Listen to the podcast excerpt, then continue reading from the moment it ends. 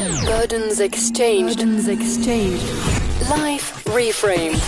CCFM 107.5, changing lives for good. So let's get straight into it. And for those who don't know Michael Swain, Michael Swain heads up Freedom of Religion South Africa.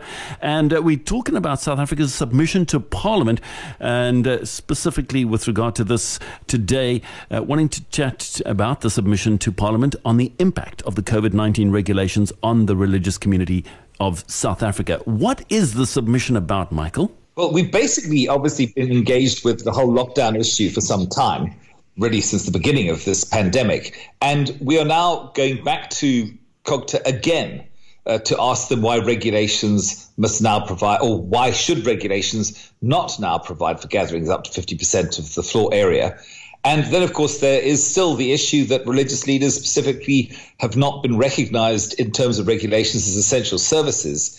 And we just have noted from the beginning, and we have given a summary to COGTA of the way that the religious community has actually been treated unfairly and, in our view, discriminatorily uh, right from the beginning. The regulations have not been proportional, they have not been equitable, they have not been fair or even reasonable, particularly because in many instances they're not scientifically based. And it's quite interesting uh, just to mention, I know we have a short time, that Three examples were published last week to show that government basically ignored the advice that they received on everything from actual lockdown levels, curfew times, sale of alcohol, closure of beaches, etc., um, from their own ministerial advisory committee.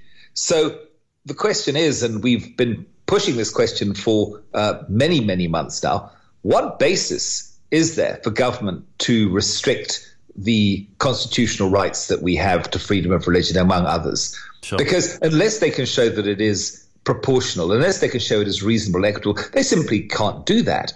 And again, we're not saying that this pandemic isn't a serious matter. It obviously is.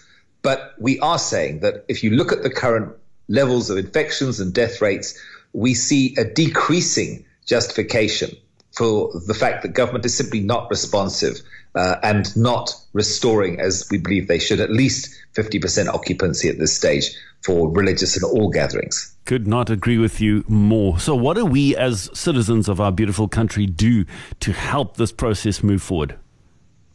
Well, I think, first of all, stay informed and stay engaged. You know, we can't simply sit back and accept the status quo. I think that's very clear. Um, and we will again continue to be making submissions. We have the meeting on Thursday, which is coming up in uh, this week, and we have recently written again to the president. So we just have to keep the pressure on uh, yeah. uh, because again, this is ultimately an issue of law. Yeah. And we have our court case running, as you know. We're filing our heads of argument this week uh, on Wednesday, and we're then looking for a court date uh, shortly thereafter, hopefully, because we believe again we must set a legal precedent so that government cannot in future simply uh, treat the religious sector unequally from other sectors of society. So true. That's why we're going to have to wrap it up, Michael. But for people who want more information, where do they go? Uh, they can go to our website, uh, forsa.org.za, or they can look at our Facebook page, Freedom of Religion SA, and sign up for our newsletter. And yeah, just stay informed and stay engaged. That will be the most important thing we can do at this stage. There are many other issues, Jonathan, but we'll yeah. chat about those on another time. Definitely, we will. Michael, so great chatting to you. Thank you for your time and have a wonderful day. God bless. Thank you. CCFM 107.5, changing lives for good.